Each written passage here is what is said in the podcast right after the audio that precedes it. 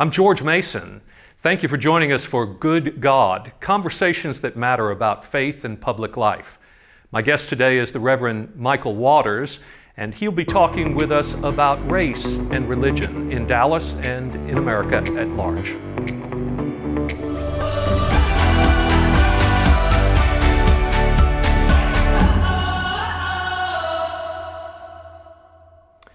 Welcome to Good God, conversations that matter about faith and public life, about the good, that is the common good, and about God, that is how our faith interacts with our life in the world. I'm joined today by the Reverend Michael Waters, uh, a good friend and colleague here in Dallas. Michael is the pastor of the Joy Tabernacle African Methodist Episcopal Church, as well as a second church that he's now pastor of. I don't know how you do that. It's hard enough for me to be the pastor of one church, Michael, but also now uh, doing the work of trying to unite two churches in one vision, uh, the other being the uh, historic hundred-year-old uh, Agape Temple A M E Church. Uh, Michael is also the co-chair of Faith Forward Dallas, uh, multi-faith organization that uh, is looking to bring people together around the public uh, good in Dallas and uh, promote social justice. And so thank you for being here, Michael. It's a, an honor to have you on our program today. It's an honor to share with you, and I want to also thank you for the tremendous work that you do, not only within Dallas, but across the nation. It's an honor to call you friend and to serve as a co-laborer with you in acts of peace and justice. Wonderful. Well, Michael uh, is a real prophetic minister uh, of the gospel of, of Christ in our community and throughout the country. And uh, Michael has written a book called Stakes is High. Uh, the subtitle is Race, Faith, and Hope for America. And it seems that uh, here in Dallas, at least, every time Uh, questions of race or social justice are involved, Michael, you were always ready to be there, to show up, to speak up, and to help uh, lead for the cause of justice, and not just for justice to be done, but for peace to be made through justice. Uh, Stakes is High uh, is a compilation of a number of your writings that you brought together uh, over the past couple of years, and it comes, interestingly, Uh, from the title of a song, a hip-hop song by De La Soul, uh, in which uh, he talks about uh, the importance of uh, the black experience uh, in America today. And I'll just uh, quote a couple of lines from it, if I may. Uh, he says, "Let me tell you what it's all about. A skin not considered equal, a meteor has more right than my people. Neighborhoods are now hoods because nobody's neighbors, just animals surviving with that animal behavior." Mm-hmm. Tell me about the interaction for you between hip-hop uh, as a musical genre, its lyrics, its culture, and all of that, and your call as a minister of the gospel. Uh, how do those two things come together for you? Well, I'm a part of the hip-hop generation, and the hip-hop generation is shaped and formed by hip-hop culture. Mm-hmm. Uh, the music, uh, the visual images, uh, the fashion, even the worldview and the theology. Mm-hmm. And as someone who came of age uh, really during uh, the, the golden era of hip-hop, mm-hmm. hip-hop became more than just music on the radio or videos on the television screen, but really helped to shape and give voice Uh, to the experiences that so many of us were having and continue to have today. Uh, Chuck D from Public Enemy once said that hip hop was a C N N of the hood. Mm-hmm. And in many ways, I believe that's true, that there were some things happening to us and within our communities that were not as widely known within mainstream. And so you had these urban prophets, if you will, mm-hmm. who were speaking about racial politics, who were speaking about mass incarceration, who were speaking about the war on drugs and how it was impacting urban communities mm-hmm. uh, in, in such a way that ultimately the world had to take notice. Right. Uh, throughout the book, Stakes is High, and in your ministry here in Dallas, we hear you talk about how much of American culture is racialized. Sure. Uh, about um, the challenge of being black in America, mm-hmm. and uh, how uh, how difficult it is for white Americans to see that and recognize it.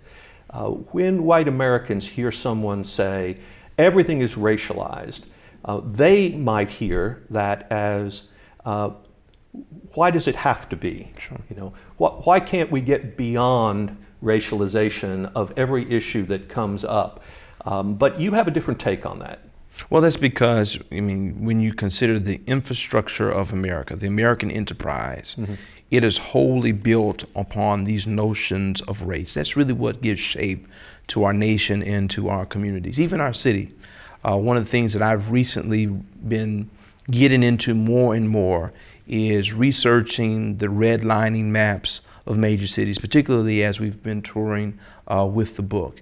Mm-hmm. In every city that I've gone to and put on the screen, uh, the redlining map of that city, uh, there are two assumptions that I can make right away, and I ask the audience to confirm it, and, and one hundred percent of the time they confirm it. I said, where you see the red lines on this map, one or two things are happening. One, this is either still the space where poverty is most rampant within your community and has grown off from that, or it is the space where gentrification is happening mm-hmm. most rapidly. Mm-hmm. And every single city that I've gone to, most recently Seattle and Charlotte, to to uh, to a T, they've said this is what's happening. Mm-hmm. And so our, our neighborhoods and, and the communities and the realities that are being faced is really about intentionality in terms of who would be included and who would be excluded in the American enterprise. And so it, it, it, it's something we have to talk about. Let's talk about redlining a little more. Mm-hmm. I think that's a phrase people hear, but sure. not everyone knows exactly what's meant by redlining. Right. You want to say a word about that? Sure. Well, in the nineteen thirties, as we're going through the Great Depression,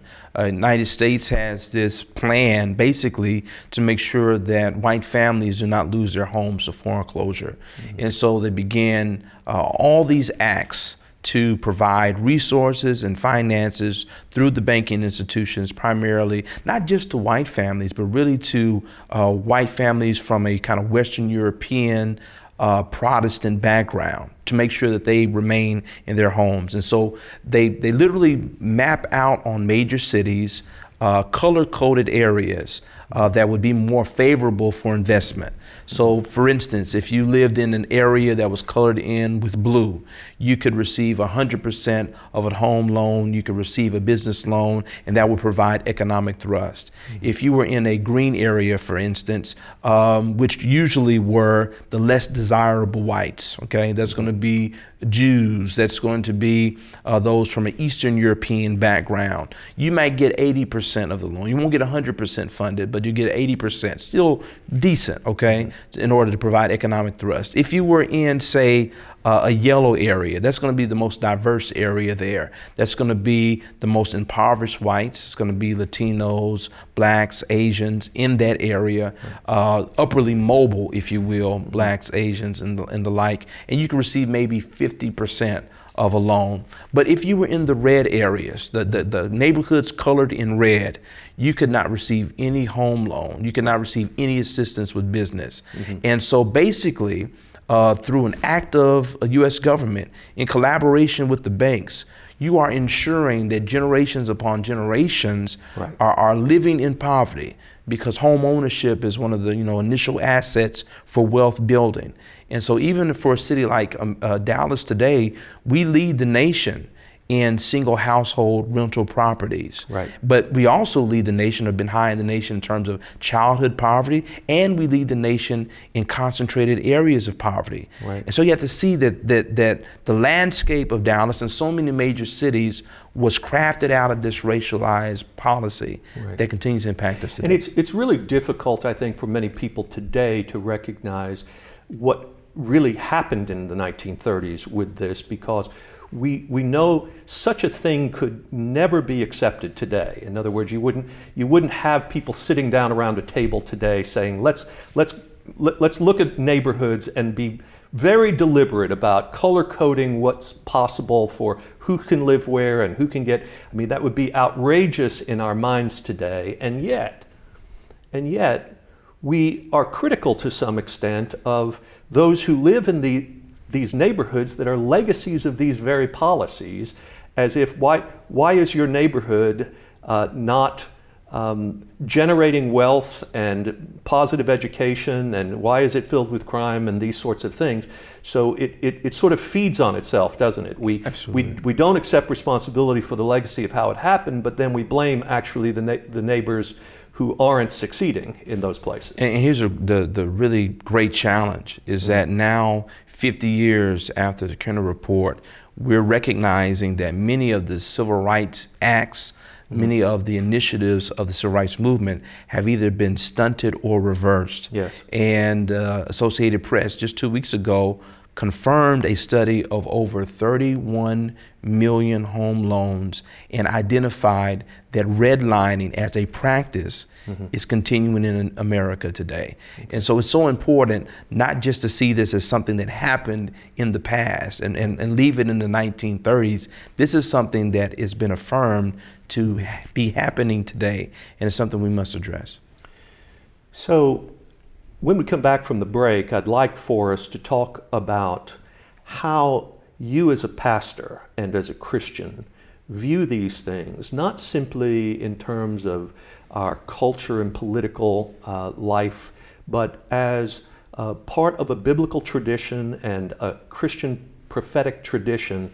Uh, what's the implication of this for you as a human being and for all of us that's rooted in our vision of God and our understanding of what the world is intended to look like?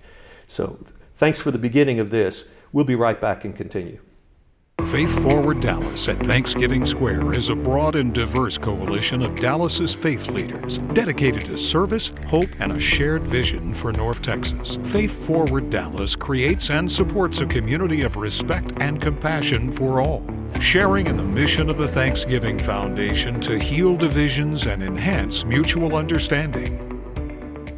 We're back with Michael Waters, Reverend Michael Waters, pastor here in Dallas and a civics, a civil rights leader in Dallas as well. Michael, we were talking about the connection between uh, your work prophetically in the community and your work behind the pulpit as well. The connection between your calling as a Christian minister uh, and the work you do outside the church as the church. Uh, Say something about that connection for you. What drives you? What motivates your vision of the world? I think there's two things that link together in my experience. Uh, one is my family. I come from a legacy of service. Mm-hmm. Um, fifth generation ordained minister. For those who were not in ordained ministry, not only did they serve the church, mm-hmm. uh, but they served in education, mm-hmm. uh, from uh, professors in college to those who served in elementary school, Uh, principals and the like, mm-hmm. uh, individuals who were engaged in business but had a idea of community building through business, mm-hmm. and even those who were activists, those who marched, those who worked in the public realm. Mm-hmm. And that has been a gift, that has been uh, an inheritance, I believe, passed down uh, through our family, this idea that life is best lived in service to others. Mm-hmm. And so that's one thing that I embrace, and I hope that I'm just a part of the ongoing chapter Good. In the narrative of our family. The next part is just our rooting within the A M E Church. Uh, the African Methodist Episcopal Church is the oldest historically black denomination in the Western Hemisphere, and it was really the beginning of the civil rights movement in America. Mm-hmm. When Richard Allen and others left the Saint George's Methodist Church in Philadelphia uh, to, to really begin a, a new church, it was because they were being treated as second-class citizens mm-hmm. within the church. Mm-hmm. They were not black separatists, but they were one who wanted to affirm their humanity in the presence of God. Mm-hmm. And so they began uh, this movement, really, uh, that has birthed such leaders as Rosa Parks and others as part of that continuum of, of faith and justice. And so my connections denominationally uh, with that legacy and understanding that work, even to Brown Chapel A M E Church in Selma, Alabama, and the mm-hmm. work there, uh, and my family, those things come together to really guide and push my understanding Of, of our call to serve and to work in the world to bring about peace and justice. You know, when I reflect upon my own sense of call, it was initially a call that I think was rooted in my commitment to Jesus Christ uh, and the gospel of salvation. Uh, but initially it was more about wanting to people to have a personal experience mm-hmm. of their faith and a confident assurance of what would happen when they die. Mm-hmm. Um, but over the course of years, and the more you wrestle with the actual biblical text and understand the history of, of the faith, uh, both the faith that comes to us from the story of Israel and in the early church, it becomes so much clearer that God is coming to us and wants to bring uh, heaven to earth more than just deliver some people from earth to heaven. Absolutely. Uh, that our faith is about, uh, it, it, it's rooted in the story of Israel, in fact, that has uh, those who are marginalized and oppressed uh, by other human beings being heard in their cries and being delivered for freedom's sake.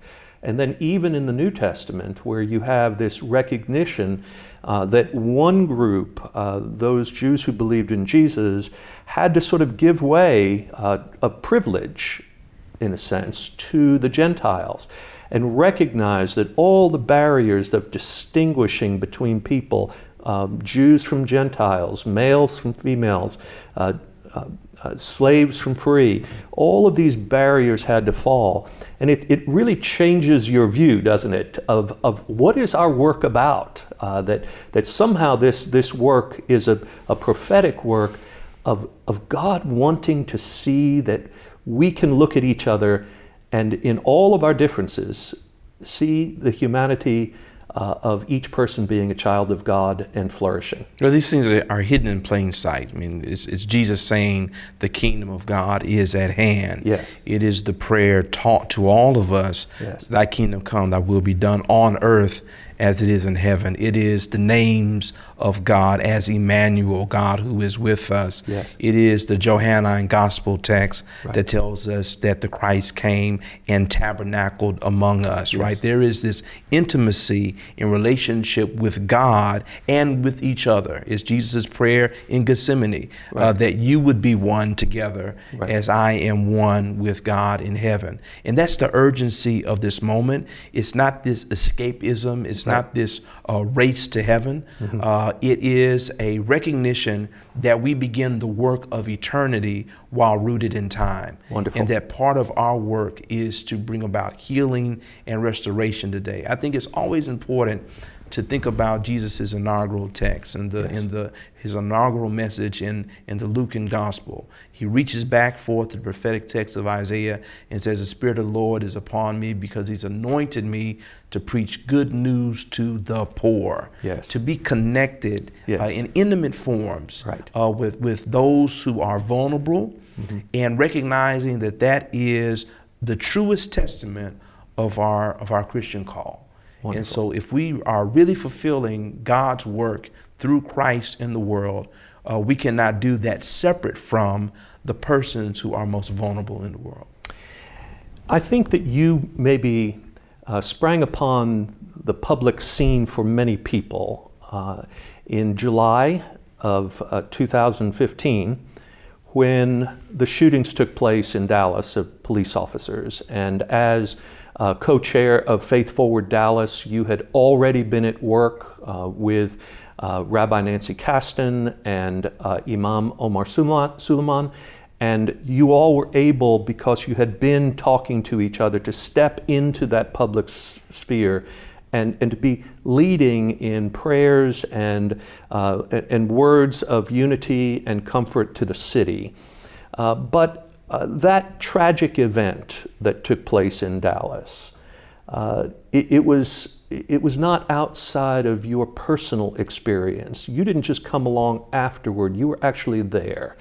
Uh, tell us what brought about the march and the rally that then turned tragic that day. Absolutely. Well, un- unfortunately, uh, we had been meeting for rallies and for for. marches because of the number of individuals who were very publicly killed uh, in encounters with police. And so this has been going on for a few years prior to uh, July of twenty fifteen. Mm-hmm. We were there particularly on that night, July seventh, because of the harrowing week we had experienced in witnessing the brutal deaths of Alton Sterling in Baton Rouge and mm-hmm. Philando Castile up north. Right. And those images Uh, arrested us, yes. uh, uh, tormented us. Mm-hmm. And uh, I, I was really heading out of town for a conference, and I received a call from those who were organizing and said, you know, if you would, we need you to come and, and share a word. And, you know, honestly, I, I thought that, you know, we'll, we'll be a few persons gathering. It was after Alton Sterling had died. Probably won't be a large group. We'll share some words, and then, you know, we'll go back to our organizing at a later time. Well, before then, the march happened, the images of Philando Castile came, and what was anticipated initially to be a very small group swelled to become much larger. Mm-hmm. And the energy present there was mm-hmm. one of great sorrow. Mm-hmm. Uh, there was anger, but there was just a heaviness in that moment. And um, I was invited to speak, and I shared some words, and afterwards, Uh, the organizer said, we need to march the people. And I understand that. The people mm-hmm. were there. It was, it was a very positive uh, presence there. Mm-hmm. People were invited to get involved in movement, to join in organizations, to donate their support in other areas. The police said, we will march you, we will support the march. And there was an immediate collaboration. A lot of people don't know this from July that, seventh. That was a remarkable thing, yeah, actually, there was an wasn't immediate it? collaboration right. between Uh, the organizers and the police mm-hmm. to ensure everyone was safe. The police said, there's too many of you to just march mm-hmm. on the sidewalk. We'll move you into the street. Mm-hmm. The police were phenomenal in pausing the march to make sure the intersections were clear. Mm-hmm. And we went to the Red Courthouse, and there, I guess the preacher in me recognized that we had not had a moment of silence, mm-hmm. a moment of prayer, Uh, during our time together. And so I invited the crowd to have that moment of time to reflect and to pray. And then it kind of offered a benediction, and with the instruction of police officers, disperse individuals. And it's literally as an individuals were on their way home uh, that the gunfire begins. Yeah. And uh, it was chaos. Right. Um, and I also want to make this statement because it's very important. Our, our gathering was multiracial, Mm-hmm. multi-ethnic, mm-hmm. uh, multi-faith, mm-hmm. multi-generational. Yes. There were individuals with babies and strollers there. Mm-hmm. And so many times that part of the narrative is, is cut out, mm-hmm. that as these bullets were raining down, of course on police, but we didn't know it at the time, individuals were grabbing children and drawing them close mm-hmm. and, and covering spouses and, and mm-hmm. trying to help elderly to, to make it uh, wow. to the side. And so this was really an attack on everyone, yes. even as the police were targeted. Right. And it was not a reflection of the spirit of those who had gathered that evening. So in the immediate aftermath, there were uh, tremendous gatherings, both at Thanksgiving Square and then uh, at uh, the Meyerson. Uh, was it the Meyerson? Yes, uh, I, I think when uh, Presidents Bush and uh, Obama yes. uh, were there. And uh, there, there was a... you know, an outpouring of attempt to bring people together and of goodwill and healing and prayer and the like. We also saw, though, I think, uh, the impact of what happens when law enforcement is targeted uh, in this way. Uh, it's it's interesting how that brings the community together, and yet, you know, when um, uh, when Michael Brown is shot down and uh, when um, Alton Sterling and Philando Castile and Eric Garner and uh, the the um, uh, the pastor and eight others at uh, Mother Emmanuel yes. are shot. There isn't the same level of uh, of, of community being brought together, and I, I noticed that um, you know there, this is this is what got everybody's attention more or less to say, all right, we need to come together now. But it, it's interesting to me that um, uh, that. In, in the immediate aftermath, I began to see signs being put up in the front yards of people in my neighborhood, back the blue, right. you know. Um, and, and and you want to back the blue too, uh, but I've often thought, you know, if we if we really want to do this right, we back the blue and Black Lives Matter should be right next to it. Absolutely. Because both of those things are true. I think you say something interesting in your book here. Mine is not an indictment of all police officers. There are many men and women who put their lives on the line for the public good each day. Some I have been blessed to call mentor or friend. Many officers themselves have lost their lives. I honor their memories and ultimate sacrifice, even as I offer gratitude for those who continue to work with great integrity to keep us safe. But then you go on to say there is a radically motivated culture of fear that overassigns threat to blacks, especially but not exclusively to black males, even when no justifiable threat is present. So the challenge here is really to be able to do both things at once, isn't Absolutely. It? Uh, to be able to say that uh, we want to be safe in our communities, but we also want to, to see concrete demonstrations of respect uh, for black Americans too. Uh, and so your work is not just an advocacy for one group of people, but it is for the whole community. And so the challenge is that as we mourn the deaths of these officers, mm-hmm. we're very sensitive to the deaths of individuals within our own communities. Right. And I'm going to say this is because I know we often speak of the Michael Browns and the Philando Castiles, the Alton Sterlings, because those are the ones who've risen, risen to the national consciousness. Mm-hmm. Very rarely do we talk about the Santos Rodriguez, the yes. James Harrisons, Good. The Fred Bradford Juniors, yes. the Jordan Edwards, right. those who are closer into Dallas and North Texas. And so I have a relationship with both. I'm, I I have received police officers. I've been invited to pray in their gatherings. I've been a part of, of collaborating on safe community programs. At the same time, I've received uh, the family members of, of those whose lives have been taken in, in these encounters with police who are still fighting for justice, and justice has not come. And the question is, how do you navigate both spaces? Right. And I, I don't believe the fight is mutually exclusive, because Good. At the end of the day, it's all about the sacredness of human life. There it is. And mm-hmm. if you really hold human life sacred, all lives matter, but all lives can't matter until Black lives matter as well. Yes. And we recognize that that's not happening. And so we have to show, we have to shine a light on Black lives, particularly those that are treated as expendable, mm-hmm. and recognize that until we lift up the value, the sacredness, the divinity, even within Black life as we do in other lives, then we truly cannot celebrate the whole of life in America. We've got to do it, and it's hard work, uh, but but the, the blessing, if you will, of the anniversary of July seventh was that because of our work as Faith Forward and, and what we've attempted to do, we were able to center the pain of both communities side by side. We had police officers standing beside the family of Jordan Edwards. Mm-hmm. And we lifted up that pain together and challenged our community to address it both. The the officers, which is which is amazing, a lot of people don't know this, uh, but the officers invited myself and Imam Omar to speak at the police memorial Beautiful. On the anniversary of July seventh. And there, we called the names not only of the five officers fallen, but those who have been failed to police brutality, because we've got to hold them together, even in tension together, in order to work for a better day. Well, Michael, thank you for being our guest today. It's been a pleasure uh, to have this conversation, and I hope uh, many people uh, are helped and uh, encouraged by it. Thank you for your work for peace and justice in our community. Thank you. God bless you. Bless you. Okay. Good God is created by Doctor George Mason, produced and directed by Jim White. Guest coordination and social media by Upward Strategy Group.